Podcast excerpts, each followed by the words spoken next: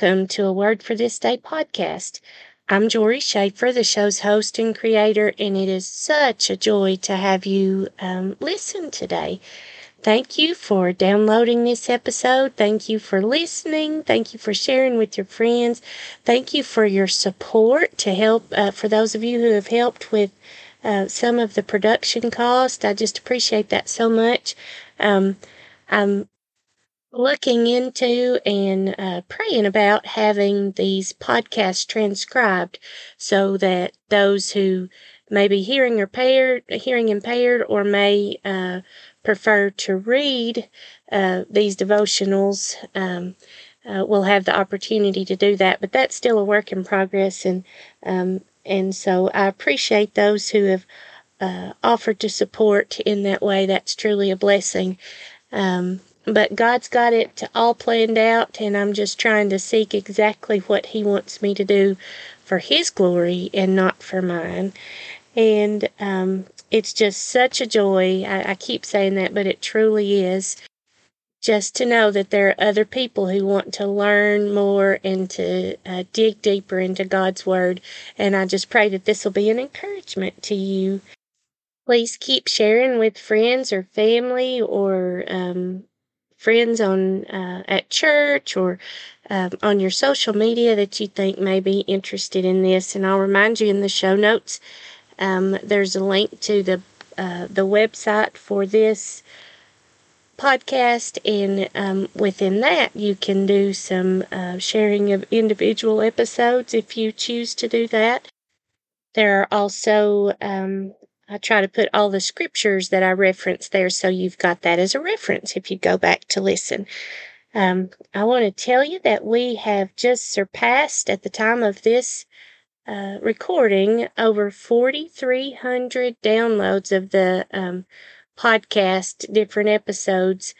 Uh, since January the 1st of this year, and so that's just a God thing. Um, it's been downloaded in 219 cities across 30 states in the United States, 13 countries, and 20 of those cities that I mentioned are um, are across 12 of the countries. So uh, the U.S. obviously uh, has most of them, um, but then 20 um, foreign cities. And so I just pray that um, if you are from another country, that this is a blessing to you. I know my southern accent may be a little difficult to understand, um, but I just pray that God blesses you. I pray that God blesses all of you uh, within the United States who are listening. It's just such a blessing. And um, I would love to get to hear from you and and meet you. And uh, maybe we'll get, we may not all get to do that on this side of heaven, but perhaps we will on the, um, when we all get to heaven one day. And I am looking forward to that when it's the Lord's will for it to happen. Well, it's time for the most important part of this podcast, and that's for us to talk about God's Word.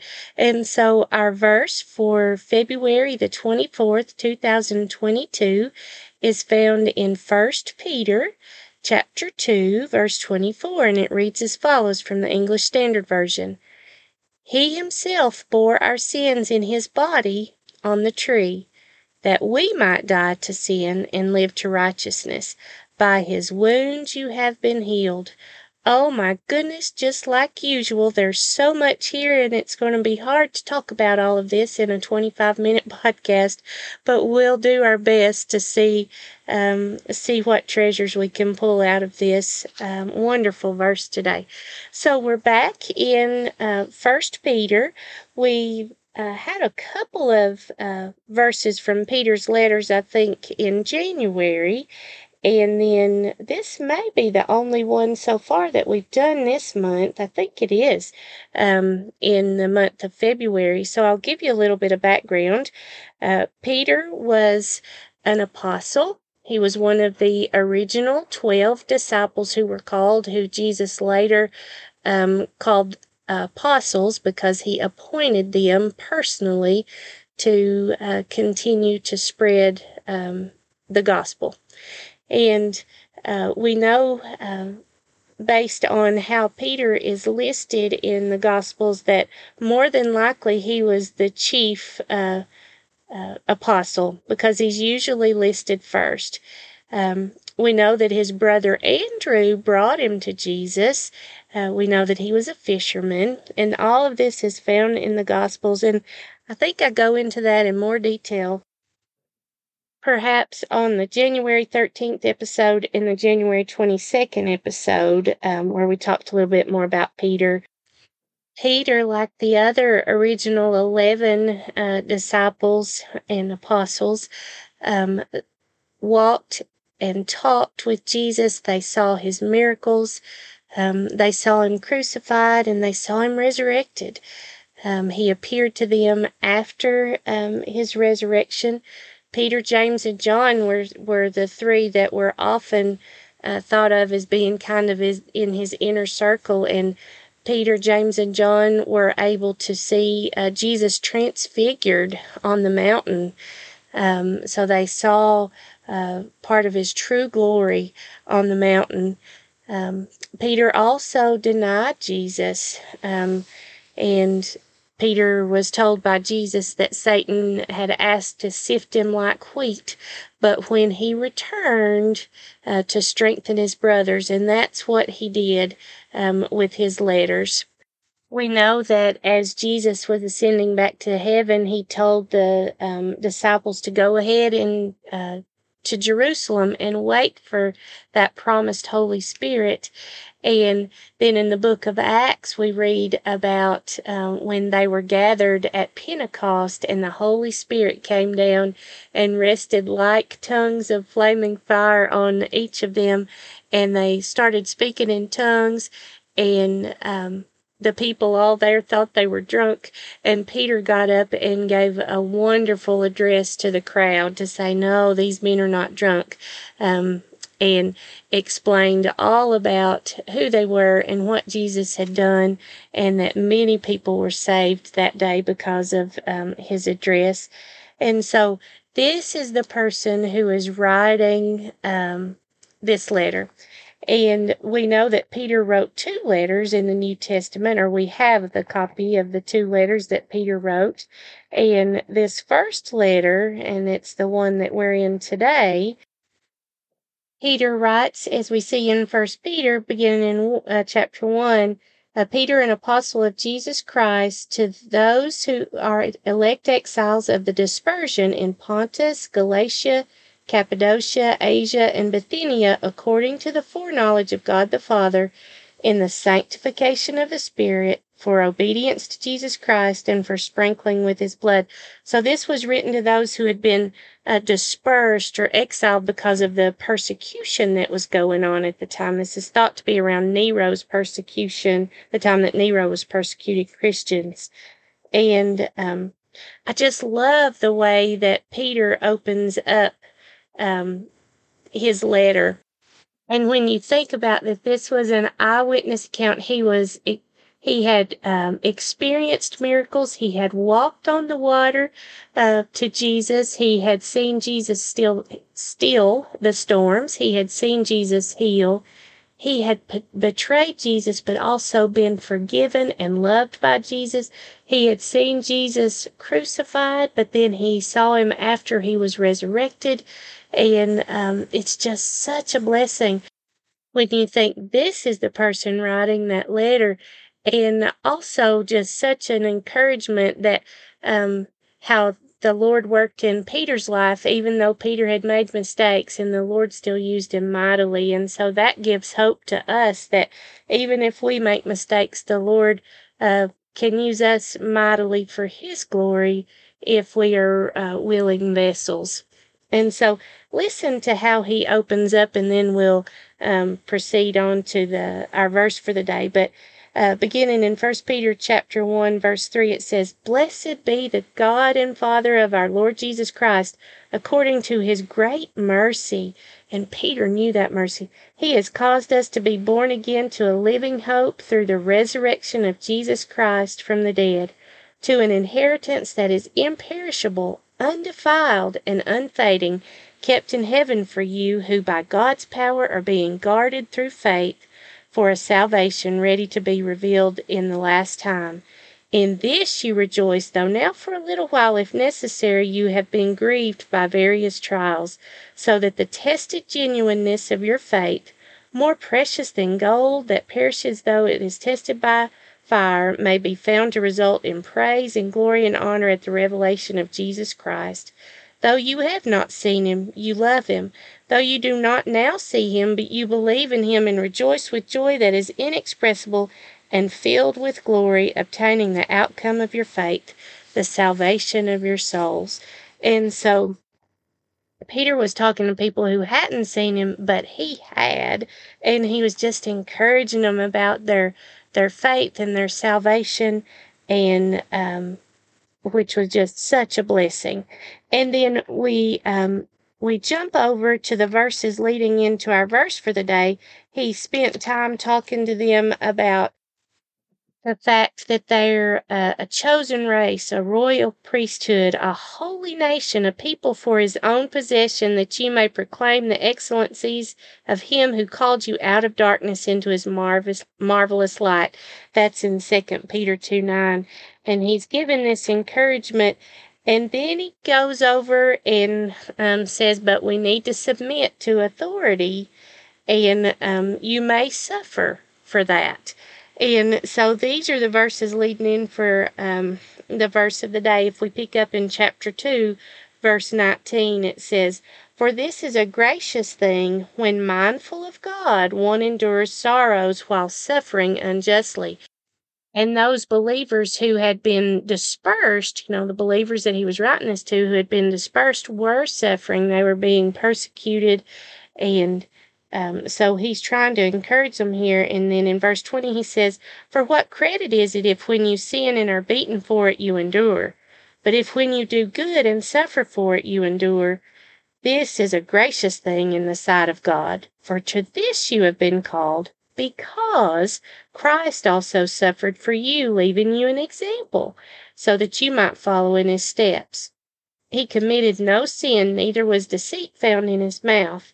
When he was reviled, he did not revile in return. When he suffered, he did not threaten, but continued entrusting himself to him who judges justly. And here's our verse for the day.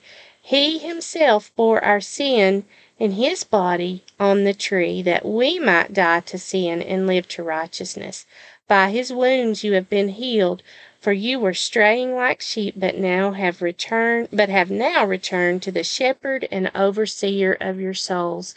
So Peter is saying, um, you know, you you still have to must submit to authority, and you may be uh, unjustly treated, uh, but the Lord Jesus gave us an example in that He did that for us uh, for our salvation.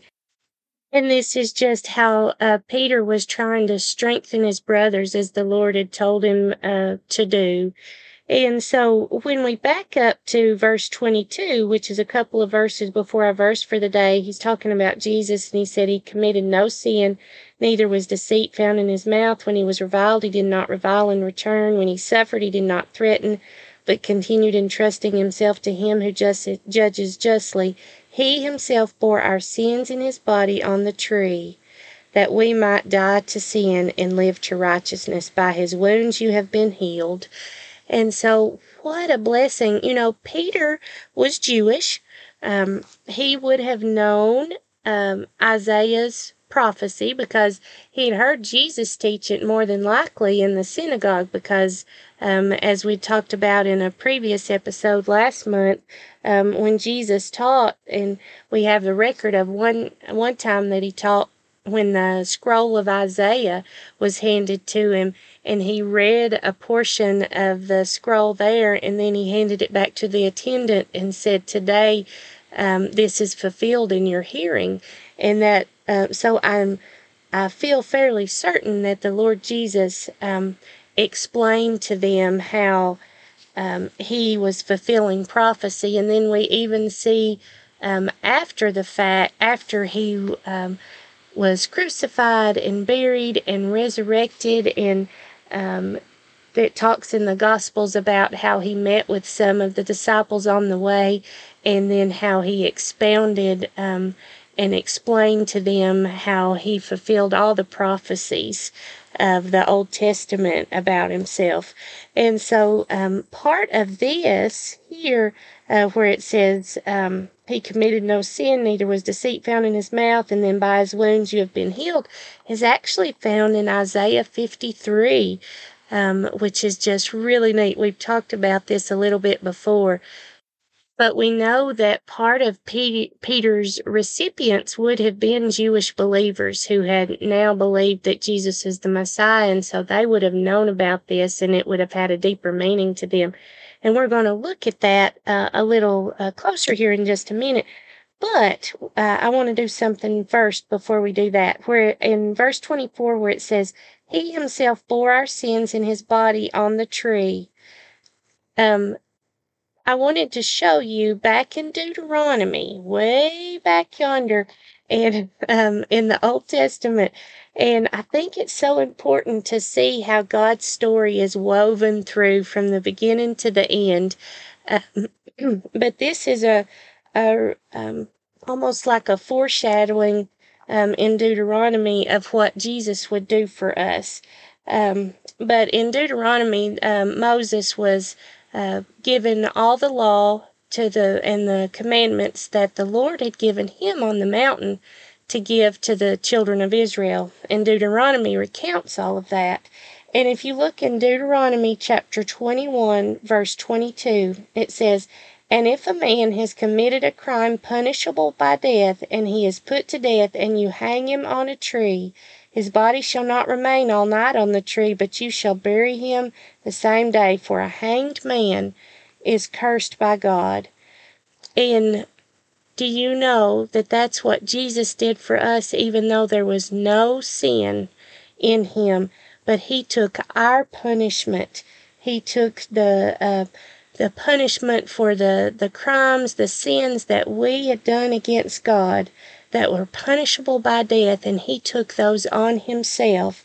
And then he was hung on that tree, just like the law had said um, many, many, many, many years before. Um, but that's what happened to Jesus. And then um, we even read in Galatians, I love this, when, uh, when the Apostle Paul was explaining uh, to the Galatians, he said in uh, chapter 3, verse 13, he said, Christ redeemed us from the curse of the law by becoming a curse for us. For it is written, Cursed is everyone who is hanged on a tree. And that came from that Deuteronomy 21 uh, 23 that we just read. so that in Christ Jesus the blessing of Abraham might come to the Gentiles so that we might receive the promised Spirit through faith. It was all part of God's plan. Um, but he was that perfect sacrifice. He he was hung on that tree and he received that curse that we deserved. Uh, but he took that for me and he took it for you. And so I want to read over in Isaiah what um, what Peter probably was referring to because he would have been taught this before. And this is just such a wonderful passage. And remember, Isaiah the prophet wrote this uh, somewhere around 700 years, we think, at least uh, 700 years before this happened to Jesus. But the Lord had given this prophecy uh, to, to Isaiah, and then Jesus was the fulfillment of this prophecy. And so, if we look in Isaiah 53, actually, we may back up just a few verses at the end of 52.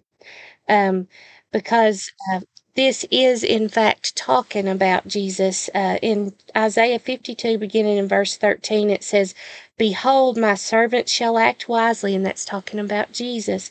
He shall be high and lifted up and shall be exalted. As many were astonished at you, his appearance was so marred beyond human semblance, and his form beyond that of children of mankind. So shall he sprinkle many nations Kings shall shut their mouths because of him, for that which has not been told them they see, and that which they have not heard they understand.